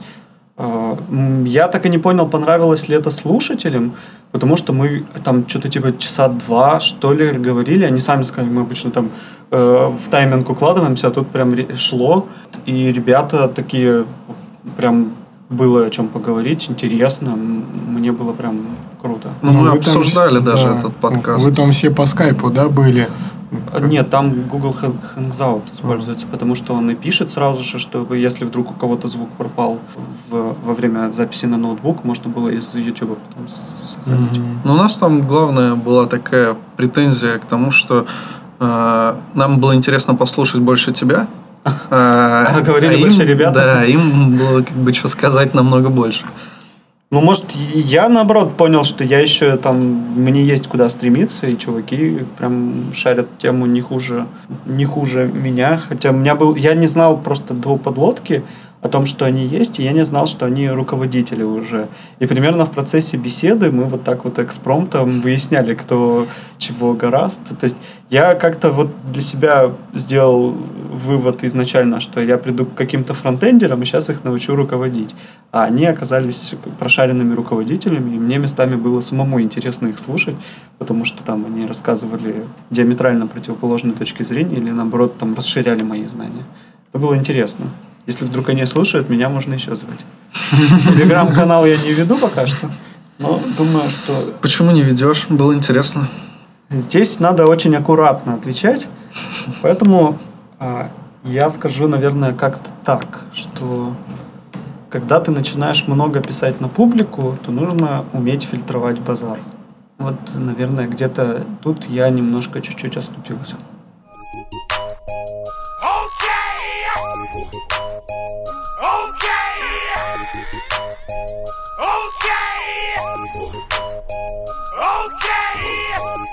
У меня есть... Давай, давай. Не, ну я просто, что у меня есть одна темка, но уже, наверное, она не нужна, потому Да что у нас давай, давай. прикольный формат. Да, Не, ну я могу рассказать. В общем, есть такой чувак, форвеб, который Эндрю... Андрей Ан- Романов. Андрей Романов, да. И вчера он в своем личном блоге... Ну, просто это один из э, популярных пабликов э, и в Инстаграме, ой, где там, в, Теле- В Телеграме. в Телеграме и ВКонтакте. Ну, есть много агрегаторов э, информации по фронтенду. Вот самый А. популярный это веб-стандарты, опять же, русскоязычные. А есть вот такой же ForWeb, он второй, наверное, или третий. Да, и он вчера у себя по- посоветовал YouTube канал, называется 3 Blue One Brown. Э, чувак, ну, я не знаю, тут несколько дикторов или он один, но тут, короче говоря, есть плейлисты с видео по разным математическим темам. И прям там все визуализируется, и на английском рассказывается, ну, очень круто. То есть там с, с постановкой прям, э, ну, с какими-то паузами, с повторениями нужными, прям все понятно. Вот есть тут, например, про линейную алгебру, часть видео про нейронные сети, еще что-то. Ну, прям видно, что дядька крутой. Я еще не успел загуглить, кто это такой. Может, это, ну, тоже какой-нибудь там... Может, это Эрик Эллет. Это вряд ли. О канале. Кстати, Олег, ты знаешь Эрика Эллета? Нет. повезло. Я просто машу головой, а потом понимаю, что это записывается. В общем, э, хотели, наверное, ну, я лично вчера посмотрел про линейную алгебру и всем, всем бы рекомендовал. Вот кто хочет, ну, реально что-нибудь по математике там по- подтянуть, вспомнить, посмотреть, то это вот, ну, лично я лучшее, что встречал. Есть еще такой русский учебничек, справочник по математике, он так тупо и называется, но он очень шикарный. Он такой небольшой и тоже все там доходчиво объясняется. Но здесь это еще и визуализируется, и прям очень тоже круто.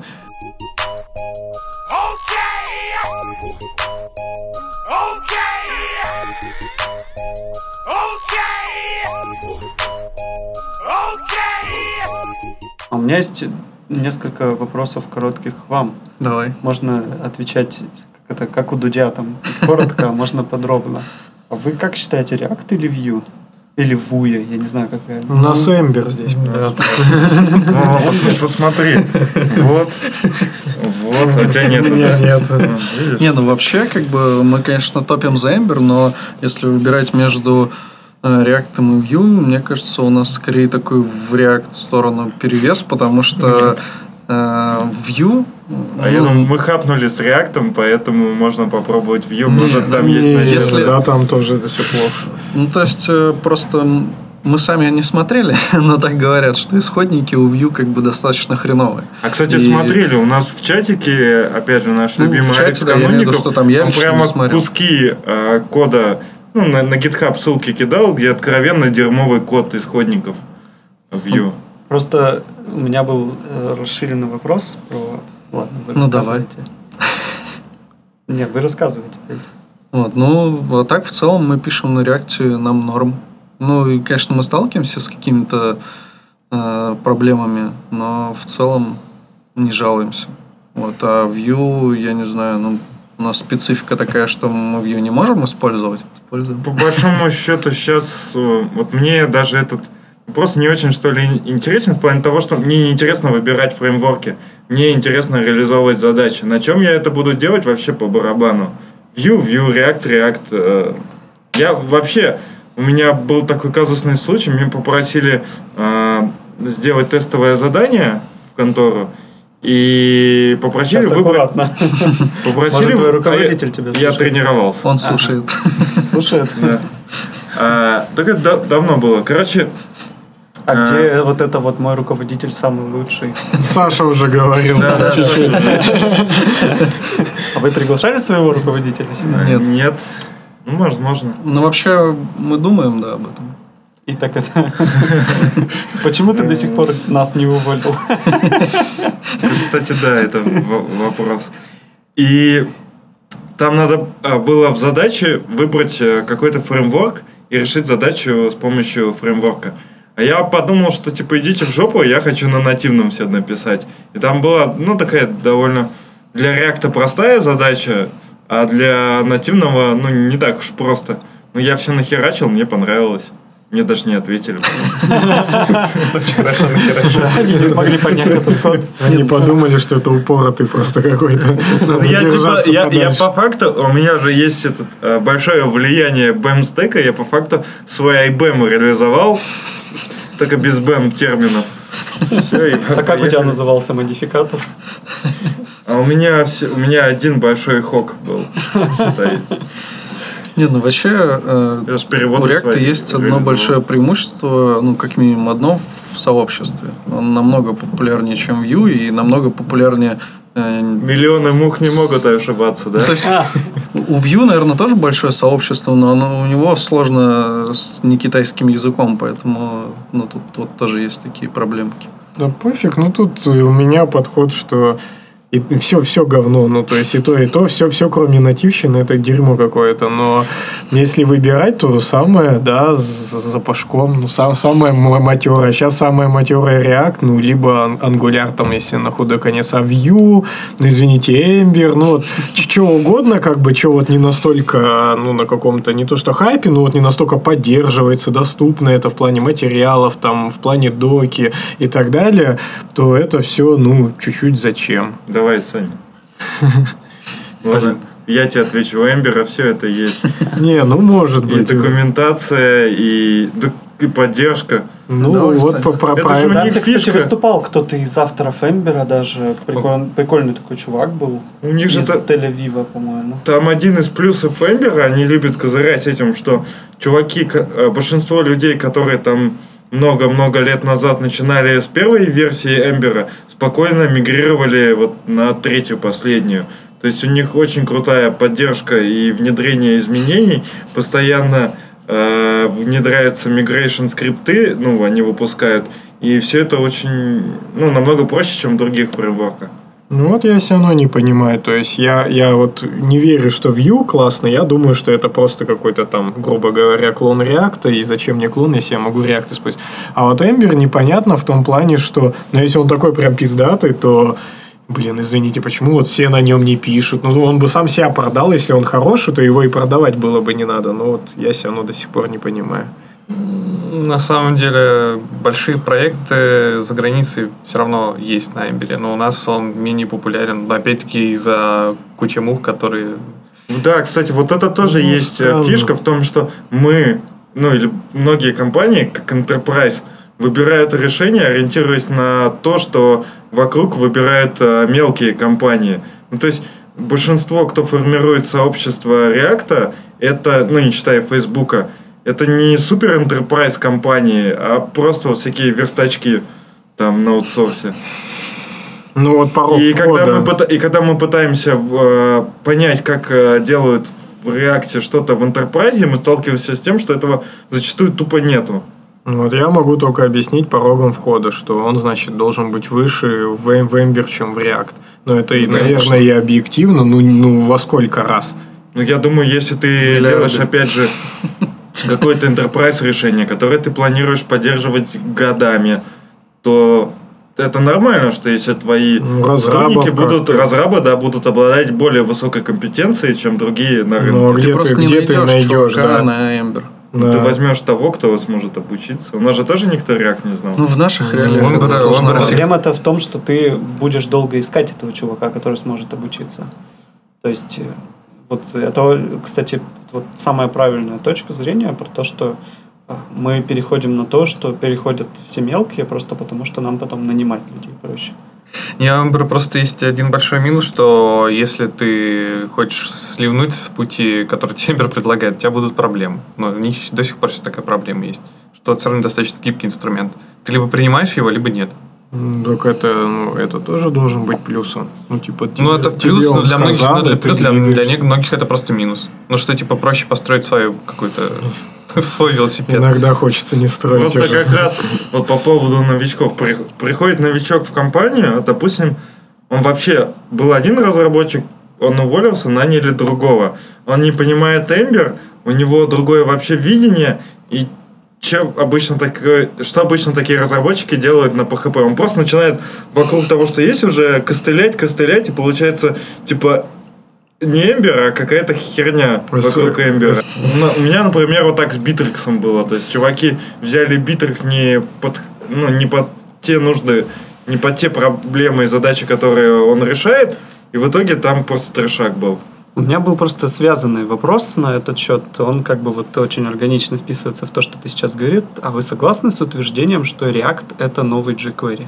Ну вот, ну, и по сути, да. я больше, да, согласен. Ну, мы, мы недавно с, с Андреем Мелихом обсуждали, я не помню, он сказал это или я, ну, в общем, как-то у нас родилось, что, ну, React верстальщик. То есть, вот реально есть там старый, да, добрый верстальщик, который всем нам понятно, можно там нативно код писать, а, а, ну, там, JS какой-то, да, там, нода и так далее, а вот есть React верстальщик. То есть, если при, нужно сделать какой-то проект на React, то вот реально я бы так и сказал, что нам нужно найти React верстальщика. Я бы не сказал JS программиста. То есть, если это просто что-то там наверстать, э, ну, какую-то там, не знаю, страничку, тут формочка, тут там кнопочка, что-то там двигается, адаптивится, ну, ты, ты будешь это делать там на, на React, да, там все равно какая-то, допустим, динамика есть, плюс-минус сложная, но ну, как бы это просто верстка. То есть я не считаю, что это вообще JavaScript. Это просто API React, и вот ты его дергаешь, как jQuery ты дергал, то же самое. Также можно такое же говно абсолютно написать, как и на jQuery. Ну, чуть-чуть больше оно там будет отбито у на тебя. jQuery писали не говно? Гов- Говно. Нет, я спросил, А. вообще было ли что-то написано А. на jQuery, которое не было бы не говно? Да, Да, есть ответ. Эмбер. Эмбер на jQuery? Эмбер использует jQuery, но Бля, да все, о чем вы говорите? Это, блин, если бы я знал, я бы уже давно про это Уже угорал. отказывается от нее, там уже уже он optional. Стыд какой, это просто Ты уже стыд. можешь выбрать. Так и, блин, я IBM всегда хитил за это. Вообще, какая разница, что под, под капотом, под высокоуровневым API? В этом же идея, что ты просто дергаешь э, методы, вот это API, а что там снизу Там всё нет, там jQuery, просто хоть- Зачем ну. эта лишняя прослойка была тогда нужна? Э, В Эмбере, если там это глубоко запрятано, ну бог с ним, ну уже тогда, правда, давно уже можно было что-нибудь тут переписать. Это же внутри, ты опишку не меняя, вот Там просто поддержка перепиши. была E вплоть до 7, но они сейчас отказались, и как бы им уже и... Короче, выпилили не ссы. Ну тогда ладно. Ты проверил? И в Бобкоре тоже pull request, если может быть даже уже А, смерш. Ну, это мне не настолько интересно. Я даже за, за Эмбер больше волнуюсь. Та- та- Там я уже не думаю, что прям это существенно что-то изменит. Ну, я могу тебе с тобой поспорить, что формально-то jQuery, не- точнее, э, э, React не новый jQuery, потому что jQuery это все-таки библиотека. Тоже и React- Тоже React- библиотека. React э, отдельно никто не использует, это целая экосистема, а знание э- экосистемы... jQuery же тоже никто отдельно не использовал. Обычно ставили миллиард плагинов какой-нибудь. А, что-то вообще, Я да. даже соскучился по этому. Я забыл. Я- Нужен Некоторые даже до сих пор date picker ы используют из jQuery, jQuery. ой, да. Не, ну, наверное, React тоже бывает. Ну, что, да, просто React, ну, в смысле, без Redux а я даже видел. А, а проект. вот ты считаешь, что работа JS-программиста сложней? Ну, вот, я имею в виду как раз на Node е или еще какие-то там... э, Тут, Ну, это уже бэкэндер, считай, а вот Ну, фронтендер да. такой чистый. Ну, вот, фронтендер, это, по сути... Он же верстает и логику Да, все пишет. мы Ну, да. занимаемся, потому что Ну, на да. плюсах пишем. Что, есть еще вопрос? Саня на плюс. Да, у меня есть еще один последний такой вопрос. Мы должны закругляться, видимо. Я его часто всем задаю, и в последнее время понял, что мне действительно важен ответ на этот вопрос. А в какую книгу вы бы посоветовали прочитать в ближайшее время? По программистку или Нет, вообще, вообще, глобально? типа, ну, даже худлит хороший сойдет. Ну, я могу быстро ответить достаточно. Давай ну, это в смысле... отвечай. У нас Рома больше всех читает, по-моему. Ну, ну, это субъективщина будет. Ну, прям реально Не, ну, субъективщина. я каждого хочу, Да. чтобы каждый сказал. Ну, вот я читаю, правда, автора не помню, но я, я и название обычно не помню. И здесь, кстати, не помню. Ну, потому что я, да, много это читаю, и просто это как жвачка. В общем, мне нравятся мемуары, и есть не совсем мемуары, но э, ну, там, автор написал на основе писем, там, воспоминаний э, детей и так далее, про Винстона Черчилля, в общем. А, ну, она довольно легко гуглится, это, по сути, самая лучшая про него книга, такая большая и серьезная. И вот, ну, я бы ее всем посоветовал почитать. И почему я мемуары вообще люблю? Потому что это прям ну, по- по-настоящему. Читается всегда достаточно легко, но при этом это, ну, какая-то настоящая штука, настоящая история человека, а не художественный вымысел. Я в какой-то момент понял, что мне художественно не так стало интересно читать, потому что там автор, ну, какие-то идеи тебе продает. То есть он, он придумывает какой-то мир, какую-то концепцию и пытается ее тебе рассказать. Вот какой-нибудь там Атлант расправил плечи взять, банальный, там тебе какую-то идею вталдычивают. И так автор Ты взял книгу-то большую, Атлант оставил. Ну. Я думал, Лукьяненко вспомнишь. Не, ну, то же самое. Ну, там продают-то вообще прям на «Будь здоров» в этой книжке в Атланте. Ну вот, и суть в том, что это просто какая-то авторская история, и в детстве ты учишься чему-то. То есть ты видишь точку зрения человека, по- понимаешь ее, читаешь другую книжку, понимаешь, потому что у тебя своего опыта нет. А когда у тебя есть свой опыт какой-то, и тебе какой-то дядька пришел и начал еще что-то продавать, а ты в его авторитете, в общем-то, не особо уверен, потому что это, ну, обычная художественная книжка, да, как правило. Там не, не какого-нибудь Нобелевского лауреата то вот это не, не так интересно. Ты, ну, вот я художку только читаю фантастику, которая вот жвачка, где я точно знаю, что мне ничего она не даст, и просто сюжет, типа, интересен. А вот если что-нибудь хочется для мозгов, то это вот лучше мемуары, вот как человек жил. Давайте так дальше. Да, У меня извините. чуваки просто... Нет, я поторопил, потому что меня ждут ребята. Ну, у меня, наверное, три книги, но я ма- мало читаю, быстро расскажу. Первое это по программированию чистый код. Я вообще не буду расшифровывать, почему это хорошая книга. Я просто поддержу. Это А. книга, которую я почти всем своим сотрудникам обязал их читать. Эту Я, конечно, не читал идеальный код, но чистый мне прям вообще зашел. Только не идеальный, совершенный. Ты А, код, наверное, совершенный, путаешь, да. МакКоннелла. Э, Он очень нудный. Это чистый код, э, только э, x10 страниц.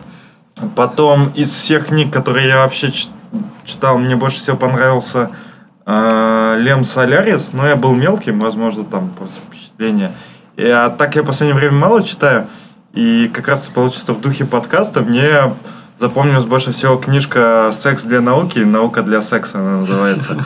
Это про историю секс-машин. То есть это научпоп о том, э, как вообще развивалась э, наука, узнавать, э, как секс влияет на жизнь и тому подобное, потому что и религия, и общество все это запрещало, как вот они находили моделей, ну не моделей, это получается испытуемых, там, что их наказывали за эти испытания. Общем, довольно прикольно. Есть какие-то интересные штучки. Я думаю, углубляться в это не буду. Окей. Я, наверное, поиграю на контрастах. Сейчас то, что у меня на полке, и то, что первая из них настольная книга, это, извините, Тененбаум архитектура компьютера. Ты ее дочитал? Я, она настольная. Или ты то просто я считаешь, её- что я- она я- хорошая я я для того, её- чтобы поддерживать монитор? Нет, эта книжка обычно jQuery, кстати, как раз, который хорошо поддерживает монитор. Вот. А вторая книга, которая мне понравилась, которую я тут купил, и восполняя свои боли от э, воспоминаний того, как было весело, интересно в универе, ну, решил вспомнить э, книга Грока и алгоритмы, тоже довольно интересная. Мне очень много раз ее советовали, я решил купить и наверстать упущенное. И третья «Граф Монте-Кристо». Просто Красота. чтобы развлечь себя и отвлечься от рабочих, от рабочего ритма.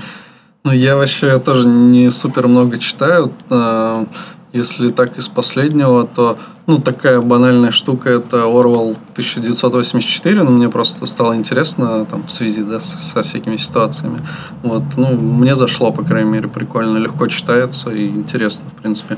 А сейчас вот я читаю еще мне сложно пока ее посоветовать, но и не помню, кто ее посоветовал, но человек очень хорошо не отзывался. Книга называется «Русские проблемы в английской речи». И там вот как раз рассказывается про, э, про такие вот всякие штуки, как, э, как лучше, видимо, изъясняться, понимать, э, как перестраивать там мозг типа на всю эту штуку. Интересно. В общем, вот я думаю, что это можно, наверное, почитать. Круто.